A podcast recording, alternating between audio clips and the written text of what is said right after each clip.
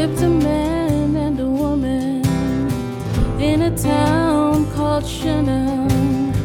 They made a home for Elisha and found favor in his eyes. So God sent them a miracle, the only thing they longed for.